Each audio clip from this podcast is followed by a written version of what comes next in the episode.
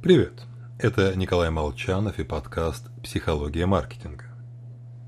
Сегодня мы поговорим о том, почему выиграть спор в интернете невозможно. Проведем эксперимент. Вспомните, во что вы верите. Право на аборты, гулять на стороне, политическую позицию. В общем, что угодно. Теперь представьте, что вам сообщили, группа нобелевских лауреатов неопромержимо установила, Ваше мнение неправильное, плохое и отсталое. Вот отчет.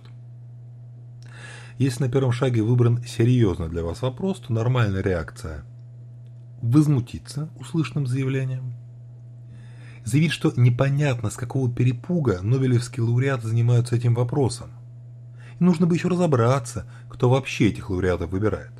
Нет ли происков Газдепа затем выдвинуть аргументы в защиту своей позиции и еще сильнее поверить в нее.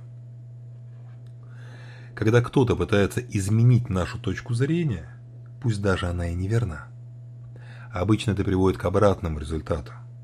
Мы воспринимаем несогласие как попытку нападения и бросаемся защищать свои убеждения. Поэтому выиграть спор в интернете практически невозможно. Пытаясь переубедить оппонента, находишь все больше и больше аргументов, подтверждающих собственную точку зрения. В результате лишь укрепляешься в своей правоте. Так что лучше не спорить ни с кем в интернете, да и в личной жизни делать это с максимальной аккуратностью. С вами был Николай Молчанов.